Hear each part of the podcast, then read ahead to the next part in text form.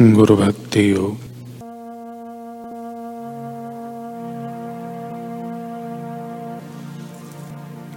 गुरु भक्ति और गुरु सेवा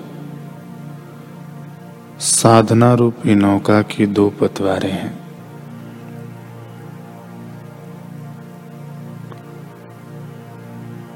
जो शिष्य को संसार सरिता के उस पार ले जाती है।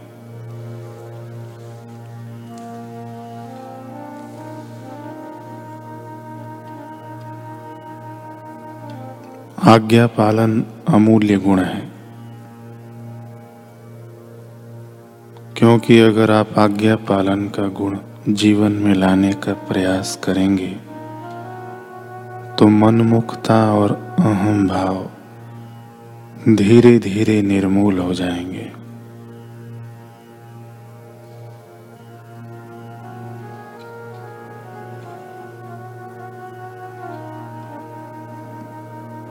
गुरु की आज्ञा का संपूर्णतः पालन करने का कार्य कठिन है। किंतु अंतकरण से प्रयत्न किया जाए तो वह सरल हो जाता है।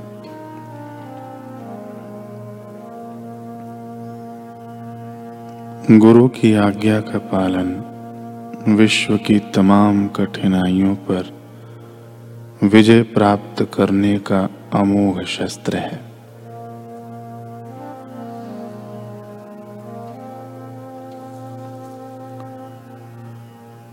हर एक सामान्य कार्य में बहुत ही परिश्रम की आवश्यकता होती है।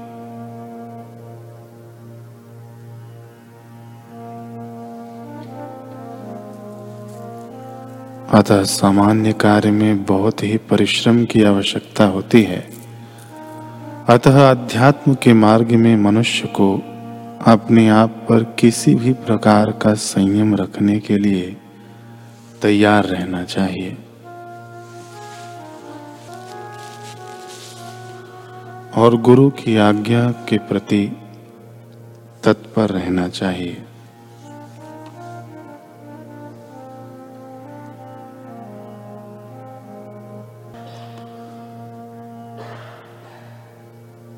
एक जिज्ञासु भक्त किन्हीं महात्मा के पास गया और बोला, बाबा, मैं पापी हूँ, कामी हूँ, क्रोधी हूँ, लोभी हूँ, मोही हूँ, संसारी हूँ, फंसा हूँ, महाराज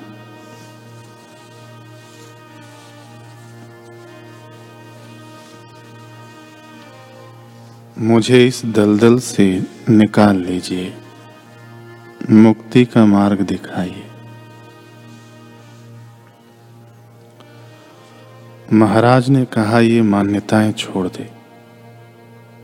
मैं कामी हूँ, मैं क्रोधी हूँ, मैं पापी हूँ, मैं यह हूँ।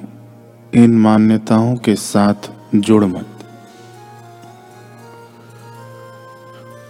तू तो तत्वमसी तत्व माने वह परमात्मा। त्वम माने तू, असी माने है।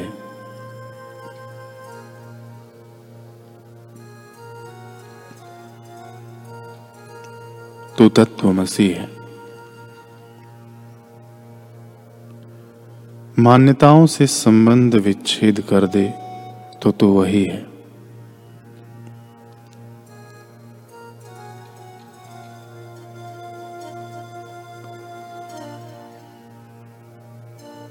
जिज्ञासु को यह बात जची नहीं। उसने हाथ जोड़े, बाबा अच्छा राम राम। इतना कहकर वह चल दिया। दूसरे किन्हीं महात्मा के पास पहुँचा और बोला, महाराज, देखो तो सही। बड़े ब्रह्मज्ञानी बन गए आजकल। मैंने एक महात्मा से कहा कि मैं संसारी हूँ। मुझे मुक्ति का मार्ग दिखाइए। तो बोले तत्वमसी तो वही है।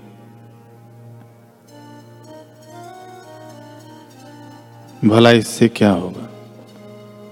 इतना कहने से मैं हो जाऊँगा क्या?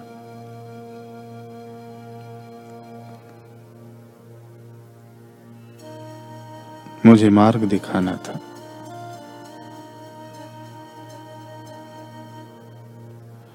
दूसरे वाले महात्मा जानते थे कि पहले वाले महात्मा ने करुणा, कृपा करके आखिरी बात बता दी। पर यह अभी अनधिकारी है। महात्मा बोले, अरे वे तो ऐसे ही हैं। ब्रह्म ज्ञान छाटते रहते हैं। तुम ऐसा करो कि बारह साल कर्म कांड करो। गायों को चराओ, चारा डालो, उनके गोबर के कंडे बनाओ, धूप दीप करो। फिर बारह साल भंडारी यानी रसोई का व्यवस्थापक को सहाय सहकार दो। फिर बारह साल आश्रम की मुख्य सेवा संभालो। ऐसा करते करते तुम्हारा कल्याण हो जाएगा।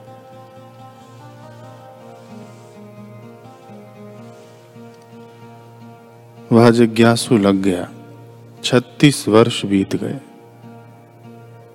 एक दिन वह महात्मा को बोला, बाबा, आपकी सारी बातें मानी।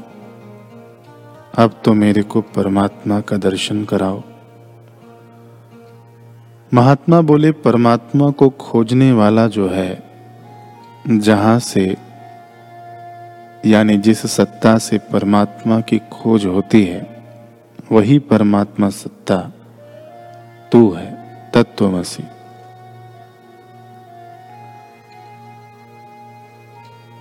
जिज्ञासु बोला, महाराज, यह तो 36 साल पहले ही सुना था तत्वमसी। महात्मा ने कहा, मूर्ख, तूने सुना तो था, लेकिन महापुरुष के शब्दों पर विश्वास नहीं किया। उसकी सजा है कि 36 साल झक मारा। अब विचार करने पर तेरे को समझ में आएगा। जिसका अंतकरण अत्यंत शुद्ध है, वह तो श्रवण मात्र से ज्ञान पा सकता है।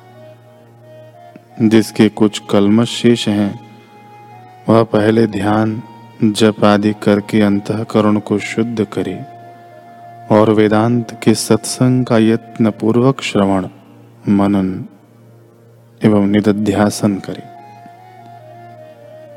तब उसे बोध होगा।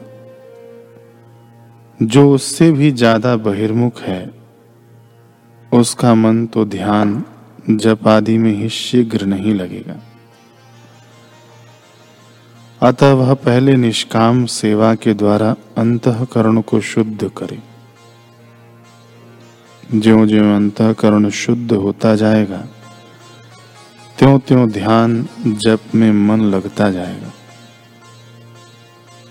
फिर वह सतशास्त्र एवं सदगुरु के वचनों का श्रवण करे, मनन एवं निदध्यासन करे तो सहज ही ज्ञान को पालेगा